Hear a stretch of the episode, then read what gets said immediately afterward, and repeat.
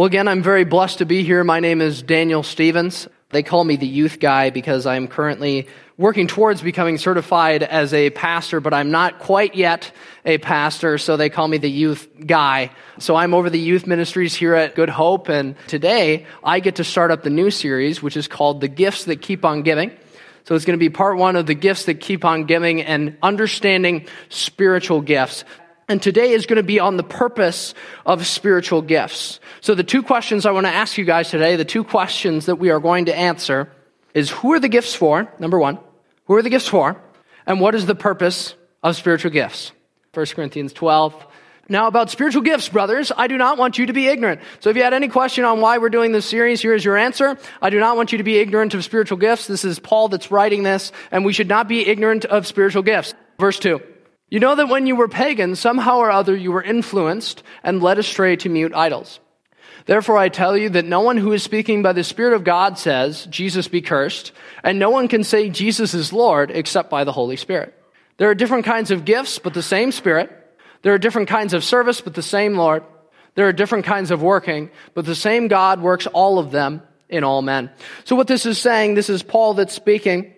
He's saying it just doesn't, it doesn't matter where you serve. There's a variety of different roles in the church, a variety of different spiritual gifts, and it doesn't matter where you serve. Each person serves the same God. So it doesn't matter what denomination you're in or whatever it is. Each of us each serve the same God. And spiritual gifts, it essentially shows your role in the body of Christ. Now we're going to see a list later on, and it's not an exhaustive list. Like these, these next verses we're going to read, it's not just like these are the only spiritual gifts there will ever be. Okay? So spiritual gifts, it could be working in children's ministry. It could be your, your spiritual gift. Or some of these other things that are going to be listed. So the spiritual gift, it shows your role in the body of Christ. Let's read verse 7. This is going to answer one of our questions today. Maybe even both of them. Now, to each one, the manifestation of the Spirit is given for the common good. Now, this question of who are the gifts for, it answers it right here. It is for the common good. So it's for the body of believers. It's for, it's for us for the people that believe. It is for building and edifying the church. So the purpose of spiritual gifts, it's for building and edifying the church.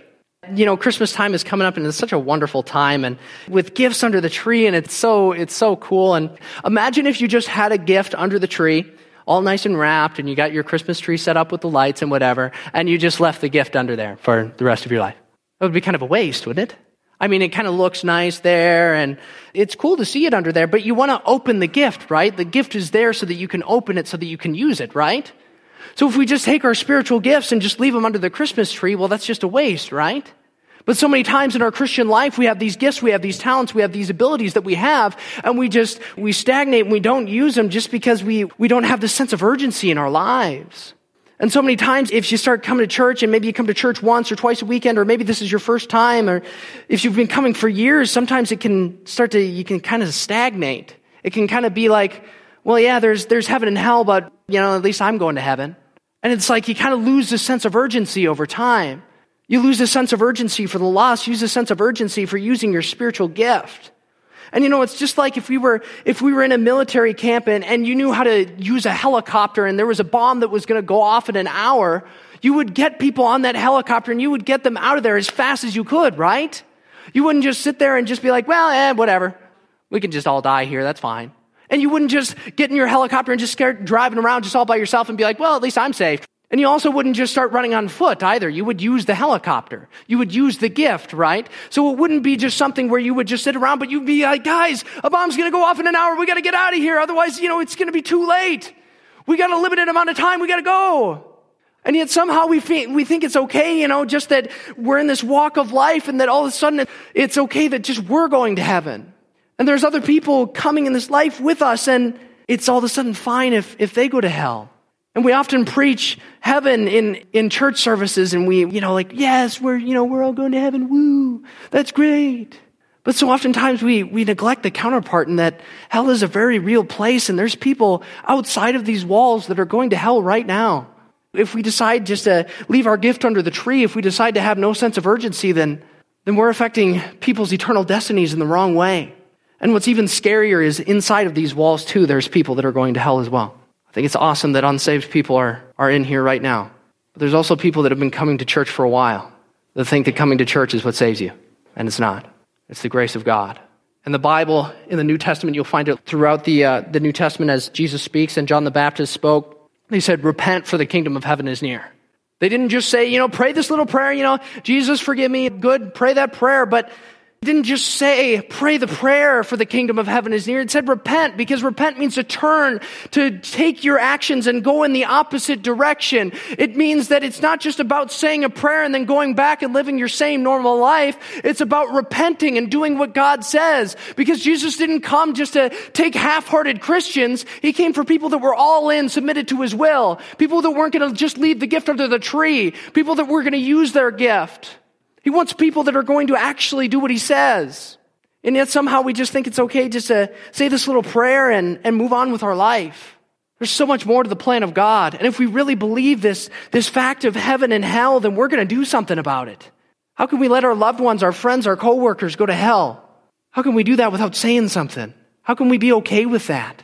We need to have this sense of urgency. Sometimes you get a sense of urgency and then all of a sudden you go for a week and you burn out. I listen to a lot of podcasts and John Maxwell is a leadership guy that I listen to quite a bit. And one of the stories he talked about was when he went to a party and he was with this Olympic athlete. And he went up to this Olympic athlete and said, I think I can beat you in a 100 meter dash. And the Olympic athlete says, Yeah, I don't think you can. You want to race right now? And he said, Well, I think I can beat you if I had a 70 or 80 meter head start. Which is kind of a dumb thing to say, right?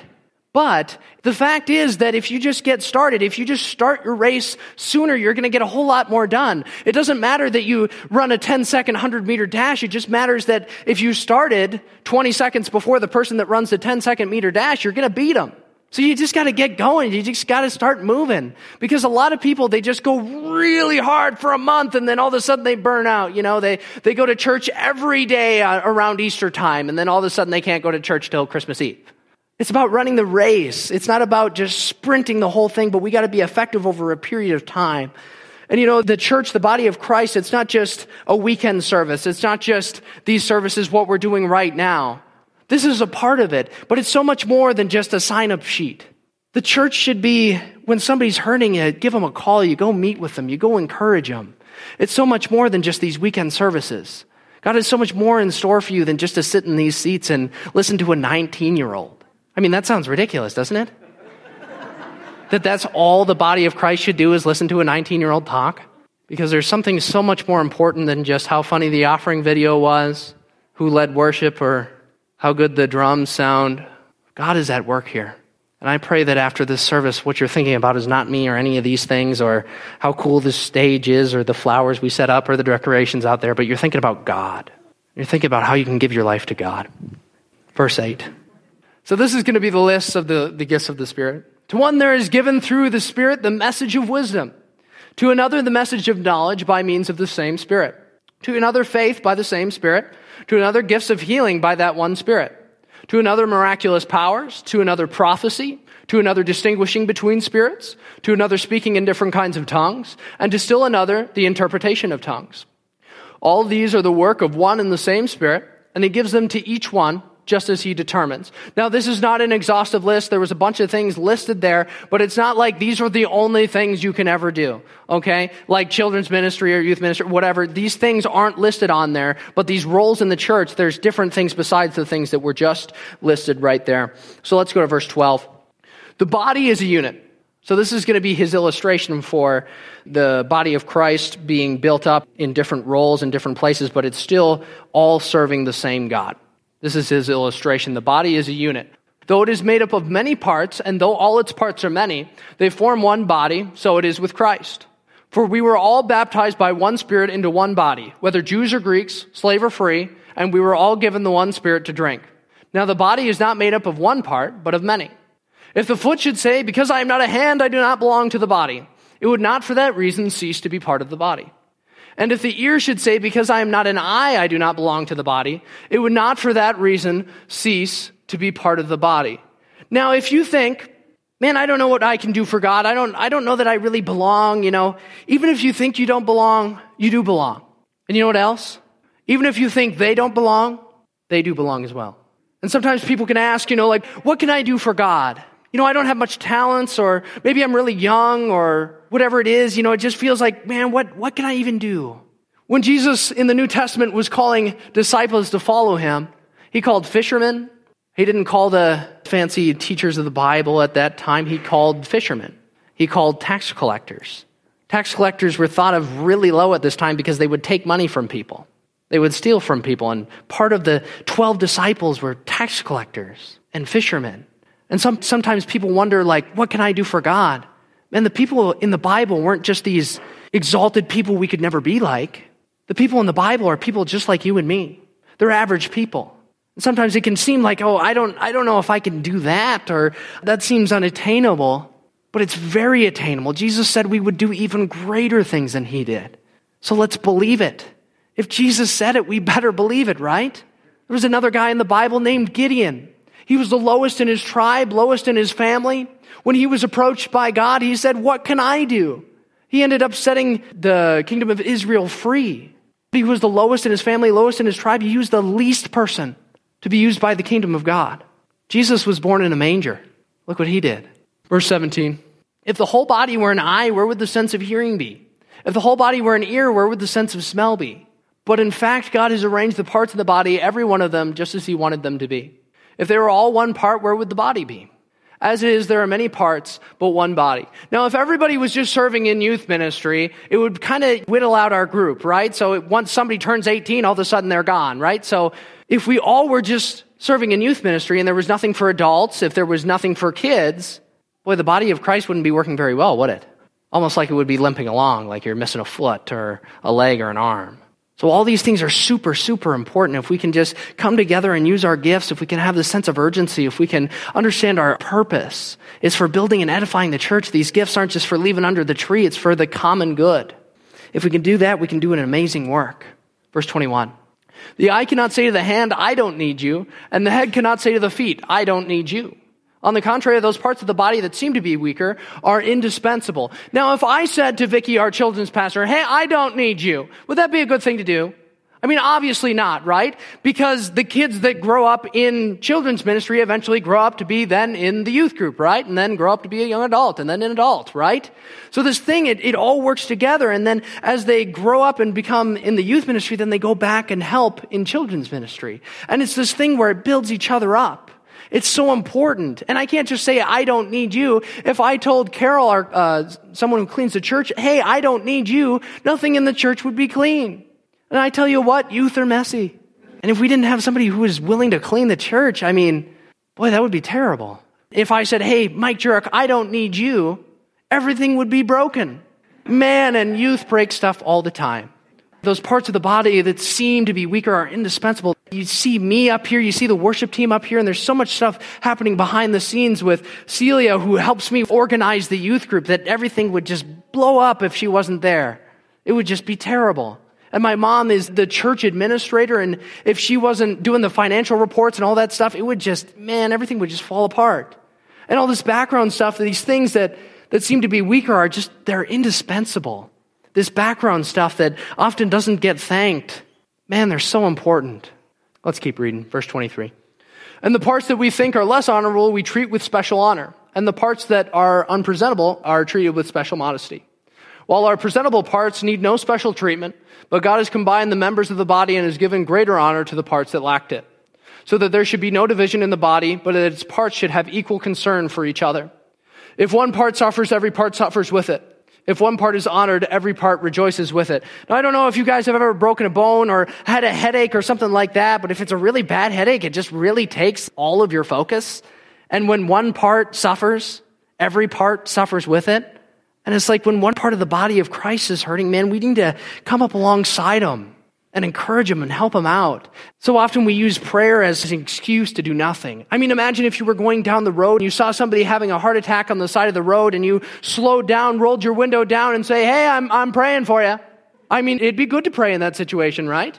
But I mean, you'd call 911. Man, you'd do something about it. And so often we just use prayer as this thing where we just use it as an excuse to, to do nothing. We'll see a missionary up here and they'll, they'll give you the three ways you can help out. You know, you can give your time, your money, or your prayers. And if everybody in this room said, yeah, I'm going to give my prayers, then if they didn't have any money, how many missionaries would we have?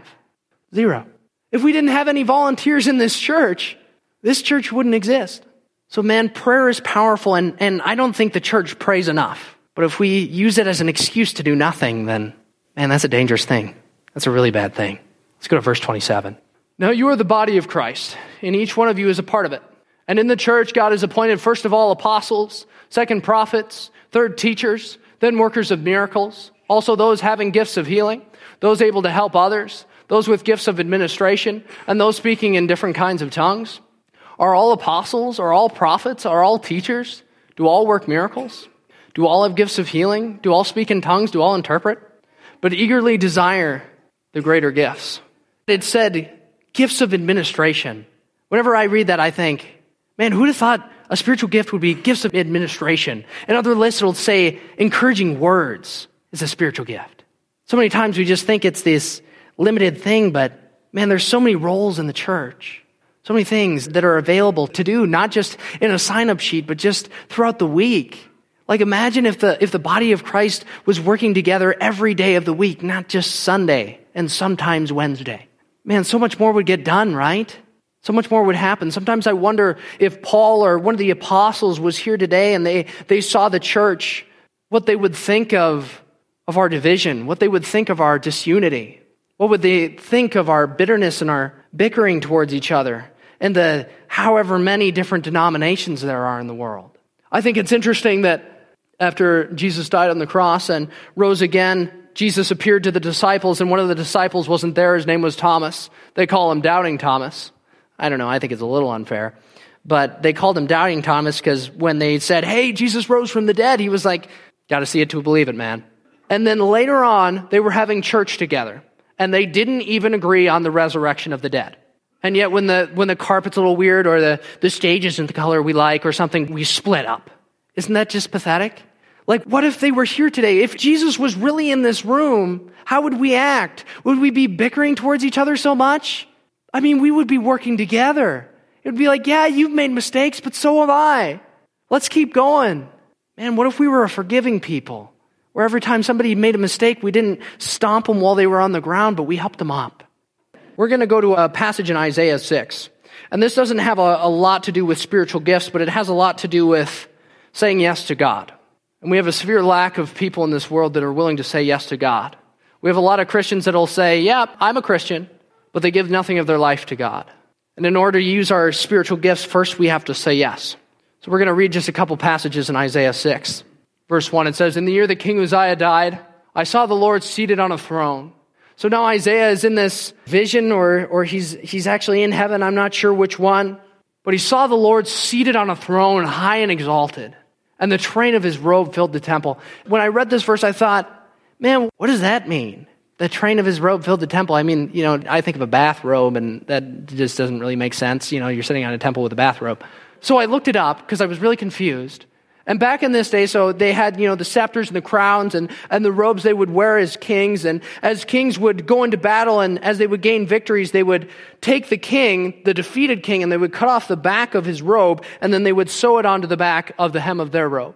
So as they defeated more kings and more kings and more kings, they would continuously cut off these pieces so the longer and longer and longer that your robe got, it would show more of your authority, show more of your power, show more of your victory. So when it says that the train of God's robe filled the temple, man, that temple is not going to be a small temple. And when his robe fills the temple, it shows God's authority. It shows his victory. It shows that even in our darkest times when we feel like we can't win, it shows that God has already won the victory for us because the train of his robe fills the temple.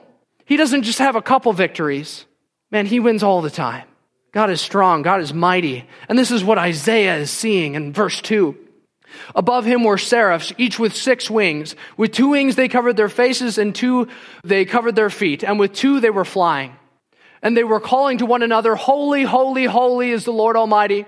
The whole earth is full of his glory. Now in Revelation, it talks about 10,000 times 10,000 angels encircling the throne of God. That would be 100 million angels. And I can't even imagine what 100 million of anything really would be like. But imagine 100 million angels saying, Holy, holy, holy is the Lord Almighty. The whole earth is full of his glory. That would be something to witness.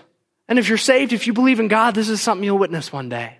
Let's read verse 4. What happens? At the sound of their voices, the doorposts and thresholds shook, and the temple was filled with smoke. Now imagine just being Isaiah sitting in the very throne room of God, looking upon God. And it says in Exodus that, that people who looked upon God were supposed to die. So I can't even imagine just looking upon God and thinking, man, I shouldn't even be alive right now. And you see just the train of his robe filling the temple, and you see the hundred million angels encircling the throne and singing holy, and, and the doorposts and thresholds shook, and the temple was filled with smoke man, what your response would be to just this majesty of God.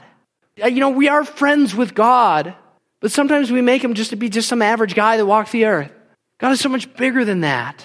And so many times we lose our awe for God. But man, when you look at this passage, just imagine. I can't imagine what our worship times would be like, what our prayer times would be like, if we thought about just the majesty of God, the awe of God before we prayed. If you just took a couple seconds and just thought, Man, imagine being in the throne room of God with his robe filling the temple and the hundred million angels and everything shaking, the smoke filling up the temple. Man, that would change how you prayed. You wouldn't just start, hey, God. Man, you would start it just like, man, I'm so unworthy to be here. You're so mighty, God. It would change the way we prayed. Let's read verse 5 at Isaiah's response. He says, Woe to me, I cried. I am ruined, for I am a man of unclean lips and I live among a people of unclean lips, and my eyes have seen the King, the Lord Almighty. Now, when we encounter the holiness of God, when we encounter the perfection of God, it shows just how unholy we are without Him. Just how imperfect we are without Him when we encounter the holiness of God. When you walk into the presence of God, when you walk into a worship time in the presence of God, and your heart is open, man, He's gonna convict you of your sin. You'd be like, woe is me. I'm a man of unclean lips. We can't even imagine the holiness of God, the majesty of God, His infinite power. Let's read verse 6. Then one of the seraphs flew to me with a live coal in his hand, which he had taken with the tongs from the altar. With it he touched my mouth and said, See, this has touched your lips. Your guilt is taken away and your sin atoned for. You see, Isaiah didn't just stay there and, and say, Woe is me, I'm a man of unclean lips, and God just left him there sitting in his sin. God doesn't just leave you there sitting in your sin, but God, when you confess your sin, He is faithful and just to forgive you your sin. Every time. God doesn't just leave you there to walk this life alone. He helps you. He comes beside you. He picks you up. And we need to act like that in, in forgiveness to people because how much we've been forgiven when we realize just how much sin we've been forgiven of, how unholy we are, how we can never match God and how much forgiveness that takes to forgive us. Man, why can't we just forgive other people then? It should be so much easier when we, when we realize just how much we've been forgiven for. Let's read verse 8. This will be the final verse. Then I heard the voice of the Lord saying, Whom shall I send and who will go for us? God is still asking this question. Sometimes I wonder how many answers there are. Isaiah said, And I said, Here am I, send me. I fear we've lost a generation because they just don't want to do anything. We need to say, Here am I, send me. Man, if you really believe this, this thing of heaven and hell, man, you're gonna do something about it. You can't just sit around when God's saying, Whom shall I send? The, the harvest is plentiful, but the workers are few. You're not gonna just sit around hearing these things with your, with your loved ones on the, on the lost path and just think this is fine. You gotta say, Here am I, send me. We need more people that are willing to say that. More people that are willing to go. And it doesn't mean that for everybody you're going to sell everything and go move to Africa. A lot of times it means that you're going to keep your same job. A lot of those things are going to stay the same. Not everybody has to go to India and, and be a missionary. But everybody has to submit their life to Christ. Everybody can say, Lord, here am I, send me. You know what? These finances, this money, this isn't mine, it's yours. Whatever you want to do with it, it's yours, God. You know what? This time, this job, whatever you want to do, it's yours. We need to be, be people to say, you know what? However you want me to serve, this is your life, God. Take it and use it. Here am I, send me. We need more people that are willing to do that. Because this is not our life, it's His. And man, when we give him our life, he gives it back to us so much greater, so much better. And sometimes you can believe the lie that God just wants you to suffer your whole life. And man, that's not true. Because the life of God is just full of purpose. It's full of meaning. A life with God is never meaningless. And I can tell you from personal experience, life without God and life with God, life with God is so much better. so much more fulfilling. But it's when you actually submit your whole life to God, when you decide, you know what, God, no matter what you say, no matter if you want me to forgive this person, no matter if you want me to get rid of my bitterness, no matter if you want me to serve here or obey here, God, I'm going to do it. So here am I, send me. So the purpose of spiritual gifts, it's for the common good. We can't just leave these gifts under the Christmas tree, but we got to use them. So the purpose of these spiritual gifts is, is to be used, to be used for the common good, so that people can be saved for the building and edifying of the church. So let me ask you, these are the purpose of the spiritual gifts. What's your purpose? I like to watch a lot of debates, debates between atheism and Christianity. I don't know why I enjoy it so much, but I do, and I just listen. And, and one thing that an atheist can never answer the question of why. They can't answer it because in their worldview it is an irrelevant question. The question of why does the world exist? Why does this universe exist? Why do you exist? It just happened. So the question of why do you exist, there is no meaning. There is no why. There is no purpose. Because in their world, this universe is going to go dark and cold. And ultimately, whether you had compassion your whole life and, and gave your life serving people, or whether you killed 20 million people, it all turns out the same a dark, cold universe. So when you ask, why does the universe exist? There can't be an answer from the atheist. Inadvertently, this has caused severe depression in many people because their life is just an accidental flash in time. No matter what they do, they will never matter. But I'm here to tell you today that a life with God is never meaningless. And it doesn't matter if you walked into this room full of depression. It doesn't matter if you walked into this room full of anxiety. It doesn't matter if you walked into this room unsaved, unbelieving in Christ. It doesn't matter if you walked into this room addicted to pornography, it doesn't matter if you walked into this room addicted to drugs. It doesn't matter if you walked into this room addicted to alcohol. He is ready to meet you here today if you decide to meet with him. If you say, woe is me. Woe is me. I'm a man of unclean lips. God, I have done wrong. He is ready to meet with you. If only you want to meet with him, ask him. The door will be open to you. The same God that spoke the universe into being, the same God that loves you and me the same God that came 2,000 years ago came not for fame, came not for money. He came to be beaten, to be spit on, to be struck over and over again on the head. He came to be nailed to a cross, a crown of thorns put on his head to be mocked. The God of the universe did this for you and for me, not so that we could leave our gift under the tree, not so that we could live a life that's meaningless, but so that he could take our punishment, so that God could look on us and look on us with gladness and see the robes of Christ put on us because of what he's done for us. And Christ didn't come to die so that we could sit around while our loved ones died, not knowing Christ and we don't say a word. When was the last time you got on your knees before God and said, Lord, here am I. Whatever you want me to do. You want me to talk to this person, I'll do it. You want me to serve in this way, I'll do it. When was the last time we said, God, whatever you want? We have been called to reach onto the path of hell and pull people out of it. There's no greater purpose in life than to give your life to God because the actions that you take now have an eternal impact. About a month ago, I was preparing for a youth group sermon, and I thought, what's my purpose?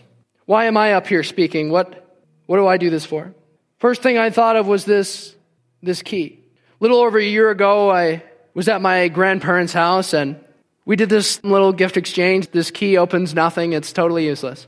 But I put it on my keychain because it reminded me of them. And every time I looked at my keys, I would think of them just looking at this. Even how just useless this thing is, it just reminds me of them. So I wanted to remember that every time I look down, you may see me look down many times in a sermon. And every time I look down, I want to see that key and think, the reason I'm up here is to save them. And so that other people who have loved ones that are lost, they can know that it's not too late. Still pray for them. Still have difficult conversations. The second thing I keep up here is a note written to me maybe a year and a half ago. It was a note written to me at the worst time of my life.